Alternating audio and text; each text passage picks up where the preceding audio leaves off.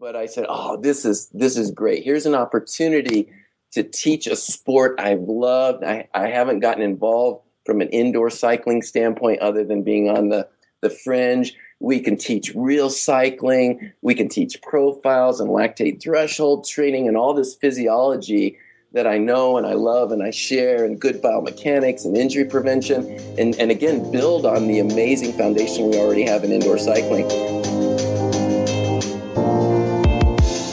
Hi, this is Amy, the Senior Group Fitness Instructor at the Indoor Cycle Instructor Podcast. Are you looking for a spark of inspiration to bring to your next class? Find us at IndoorCycleInstructor.com. Hi, and welcome to another episode of the Indoor Cycle Instructor Podcast. After 240 some odd interviews, I was looking through here the other day, and I realized that one voice has been completely missing from the Indoor Cycle Instructor Podcast, and that is RealRyder. So we're going to change that today, and I'd like everybody to meet Douglas Brooks, who is the Director of Programming at RealRyder Cycling. Douglas, welcome to the Indoor Cycle Instructor Podcast. John, thanks so much. We're excited to make a show. Thank you. Well, I'm excited to have you. God dang it. No, this is awesome. You guys have really made your mark in the industry, and I'm just excited to talk to you about it and let everybody get to know Douglas Brooks. Hey, we want to thank you as well as the entire indoor cycling community. They've really welcomed us, taught us a lot, and it's just really, really fun to be part of the community and drive this whole category forward. Listeners to this inevitably are familiar with RealRyder, but give somebody just the 2-minute elevator pitch that would, for somebody, crawling out from under a rock or something, that help them understand what differentiates RealRyder from pretty much everybody else. The unique aspect on RealRyder is for a lot of people who are familiar with it, is the movement of the bike. We capture the lateral, leaning, turning, steering element that you would experience on an outdoor bike, like a road cycle, single track. We are very, very careful, most of us being pretty hardcore cyclists. Colin Irving, the inventor, is a semi-pro ex-Ironman, I guess I should say former Ironman since I'm still alive, and Kona, of course. So we capture the essence of it. The movement under you is just about perfect. The leaning, turning, steering takes a little bit more effort, but generally a cyclist will get on it and say, oh my gosh, thank you, because it brings in that natural aspect.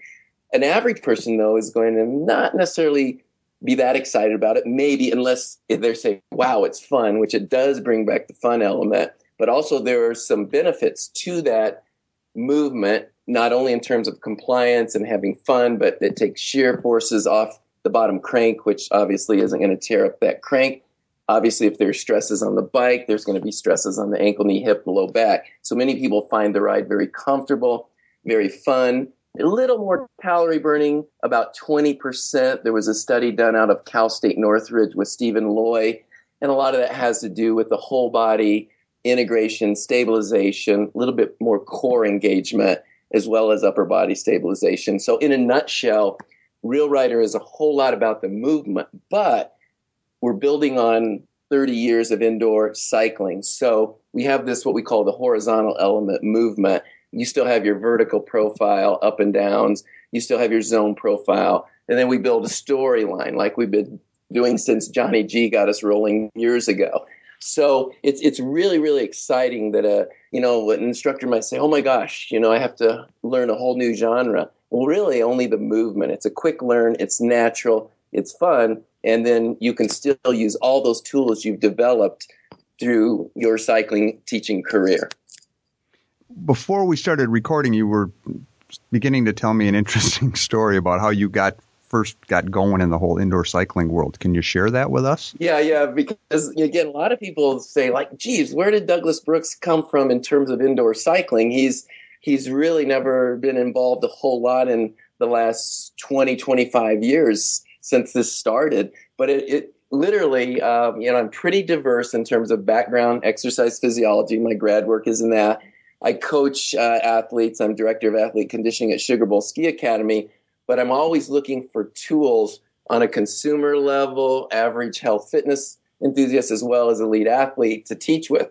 But everything preceding that is after getting out of grad school, moving to LA, having a couple personal training studios, I became really, really good friends with Johnny G. And again, those of you who don't know Johnny, and I'm assuming if you're listening to this, you're probably pretty involved with indoor cycling.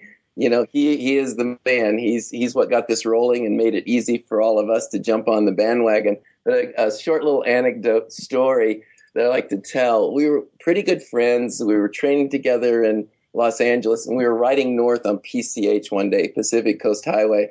And I always joke, I always got on Johnny's back wheel because much better cyclist, very amazing athlete. So I'm drafting on Johnny, and he's telling me about this concept, spinning, indoor cycling that he's going to do. And everyone knows how Johnny waxes eloquently, and he could talk, and I could barely breathe. But I was behind him, and I just go, this is crazy. And so I got on my saddle, pulled up next to him, looked at him, famous quote, dude, this is never going to work. Pulled back in behind him because I couldn't breathe. And obviously, it worked very well. But honestly, and I don't say this to patronize RealRyder and to highlight its movement quality, but at that point, being an outdoor cyclist, Ironman triathlete, and so on, and so many other things going on in terms of coaching and the things that were evolving in the industry back then, you know, over 20 years ago, I just never got really excited about indoor cycling.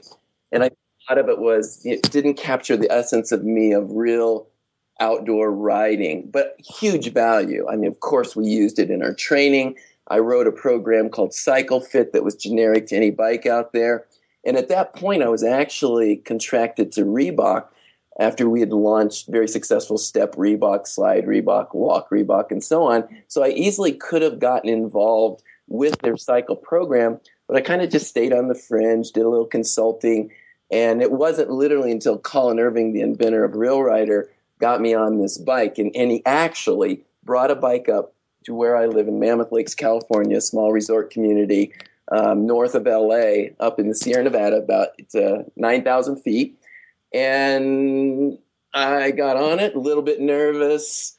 You know, what do I do? And Colin looked at me and he says, Douglas, you're a solid cyclist. Just ride. And he, laughingly, obviously. And I just looked at him and I said, okay, I'm going to relax and ride this thing. And my first impression was finally. So that's kind of a little story. And I said, I could get behind something like this. My intent at that point wasn't necessarily to be the director of education for RealRyder, because I'm so involved with BOSU, working with Pure Motion, my athletic conditioning at Sugar Bowl Ski Academy. But I said, oh, this is great. Here's an opportunity to teach a sport I've loved. I haven't gotten involved from an indoor cycling standpoint other than being on the fringe. We can teach real cycling. We can teach profiles and lactate threshold training and all this physiology that I know and I love and I share, and good biomechanics and injury prevention, and again, build on the amazing foundation we already have in indoor cycling. So no apologies. I mean, I am stoked. I'm excited. But literally, the spark that got me into this was getting on this bike that captured the essence of outdoor riding. So it's been fun so far. So Colin actually, you know, who's really the inventor of the bike, right? Absolutely, yes. Okay, so he recruited you to head up their education side. Is that correct? What's really interesting, and Colin didn't know me, I didn't know him, through really Rich Hansen, who's one of our CEOs, and he always jokes, and it's really glad to have Rich from a business standpoint for his business savvy. I mean, he's like me, he's been around forever, and he founded, he always says, this little company called Stairmaster, you know. So we're saying, wow, if you see this product as something you think is going to fly, and with all your savvy with Stairmaster and Nautilus, you know, that brings a lot of strength to us from a business perspective. But through a mutual friend who knew me, they said, you should get Douglas on this. We think that he would love this. And, you know, if you look at it, when you look at the solid indoor cycling programs that are out there, and again, you know, forgive me if I forget one, but, you know, we so look up, and again, not to patronize, but Schwinn is a great educational company. We want to be like that someday. Spinning does a good job with their education, and the list goes on and on. Kaiser, all these different bikes out there do some good things with education. But me wanting to jump in and drive this was really the impetus, was the bike that moved. Okay. What are the three primary advantages? I mean, we can all recognize, yes, it moves, but what do you see are the really, just to pick a number, three primary advantages of having a bike that moves? I'm going to say number one, I know right away, I'll save that one. I mean, it's so simple because you can go techie on this and you can say, okay, riding comfort, taking away shear forces in terms of bike maintenance and not stressing the body. We've got therapists who love it because they can get a rehab on an ankle, knee, hip, low back, and they can get them on it sooner because of the gentle movement side to side. So I think one, technically, you say shear force is huge, I mean, from a technical standpoint. And as you boil it up and kind of start ramping to the top, you've got to say, okay, whole body integration. So you're using the upper body to stabilize, integrate the core, and all of that leads to increased caloric expenditure. So you're a little efficient, more efficient with time spent. But here's the number one. And when we do our 8-hour CERT and our workshops, we talk about the technical and the shear forces and 20% increase in caloric expenditure, which is like a couple calories a minute. Shear forces go away. It really works with the body, not against it. But at the end of the day, and Colin coined this, and it really struck, and a light bulb came on in my head one day. He said, at the end of the day, though, this is what this bike is about. And I think it's what it really contributes to the indoor cycling area. He said, if you ask a kid, why do you ride a bike? Are they going to say, oh, because there's no shear forces, or I'm burning. Well, I know my first thought was, there were two thoughts I had. I know as a kid, man, when I got my bike, I could get away from my parents, go somewhere far and go somewhere quick and go get into some trouble. But the other is, and this is it, you ask a kid why he rides a bike and says, because it's fun.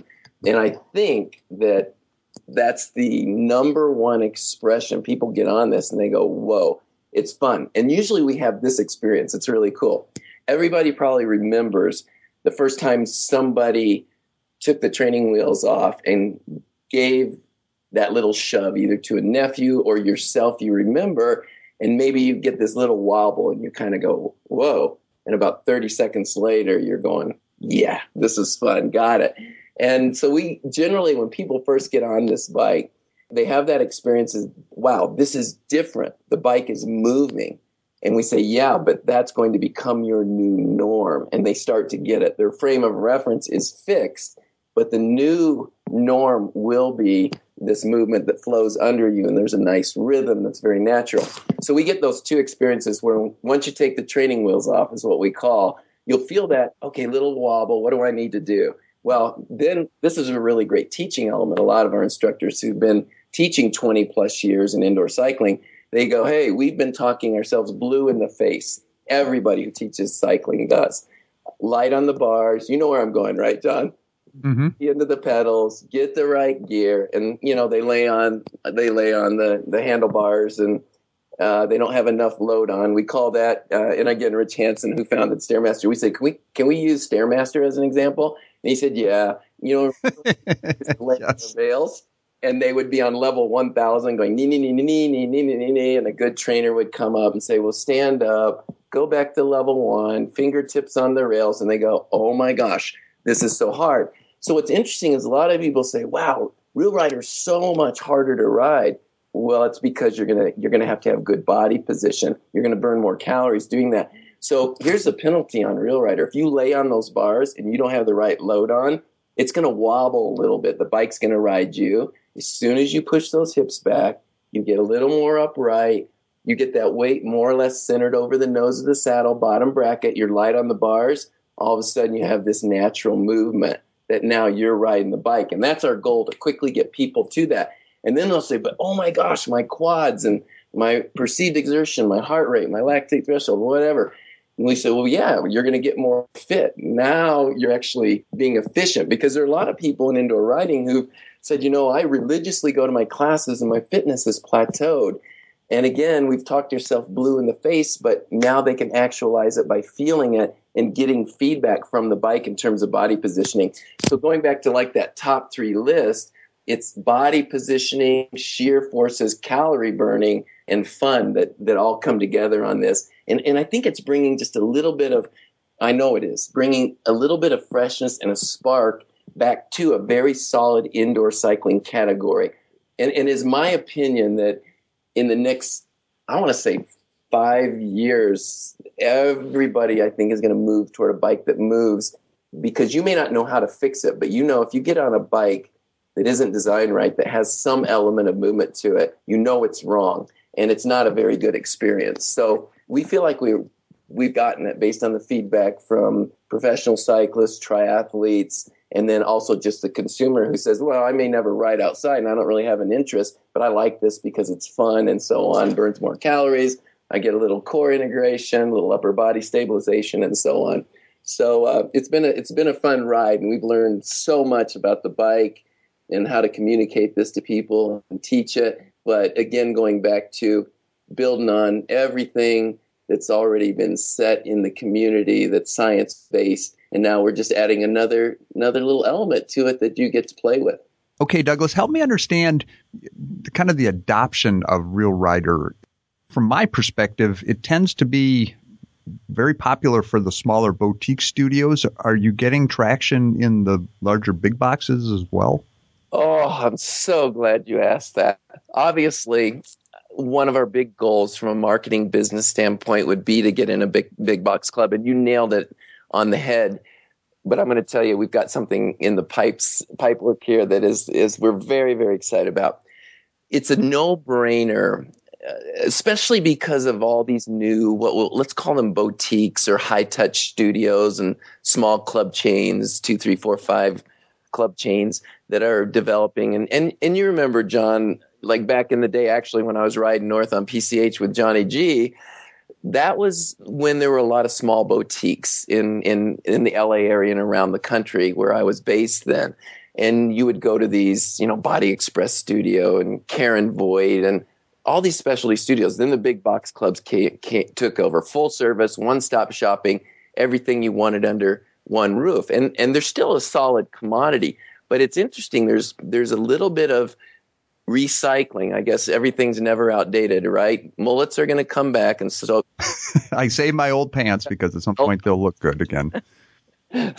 So true. So anyway, these high-touch studios, I'm thinking of, there's a studio in Tallahassee, Florida, Sweat Therapy, and Brian and Kim run that. And so they said, okay, we're going to make a difference in this college community. We're going to market to the older adult. We're going to market to, the 40-year-old, but we also have this huge college student element. And we're going to bring into this idea of functional integrated training that is the buzzword out there, the idea of boot camps and, how to use equipment in that small group training.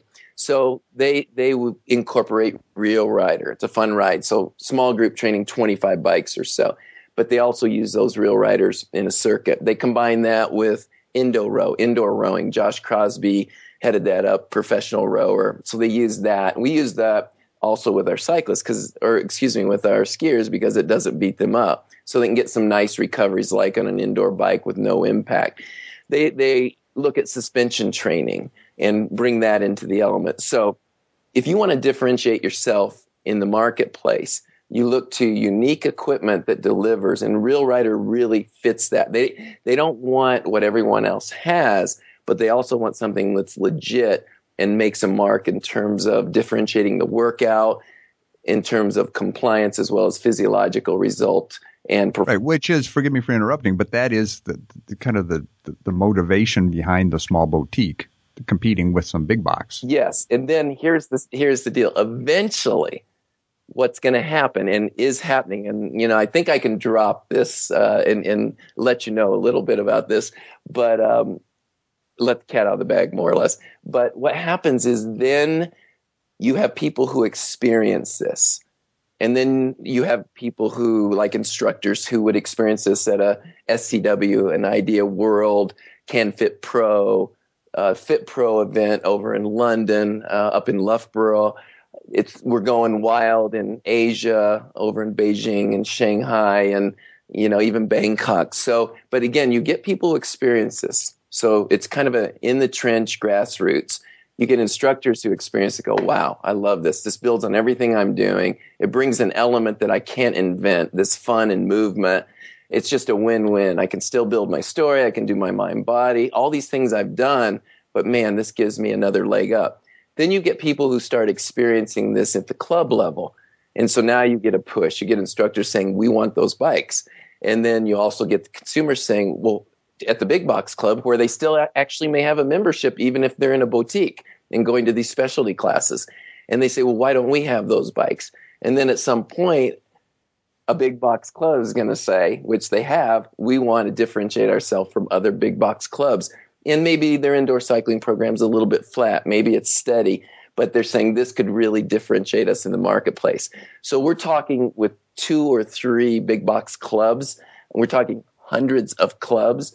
We have a launch set up to initiate in a couple clubs to go ahead and test this. We have some big national worldwide chains in Singapore and Hong Kong that are ready to go with it, and also Malaysia, Indonesia, Jakarta area. So we're very excited about that, and it looks like we'll have finally gotten into that big box club, and hopefully it, you know, is an eye opener and puts a little pressure from a business standpoint on some of the clubs to consider moving to that next genre. Again, what we think the future is really movement. But again, you've got to get it right, or it's the worst experience in the world, because people have had bikes that, you know, maybe the handlebars move or the back. Right.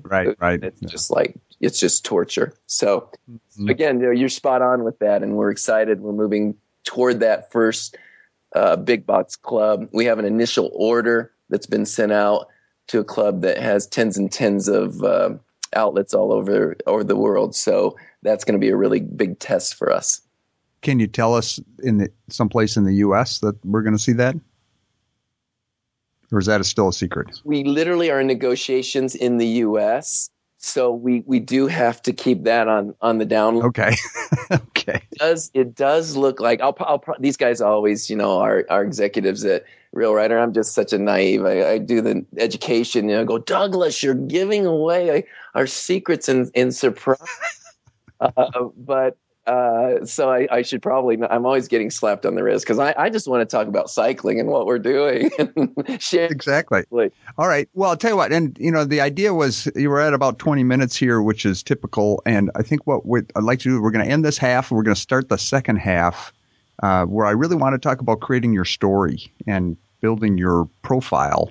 Yeah. That you would do with RealRyder that may be very different, or probably is very different than what we would do with a stationary indoor cycle.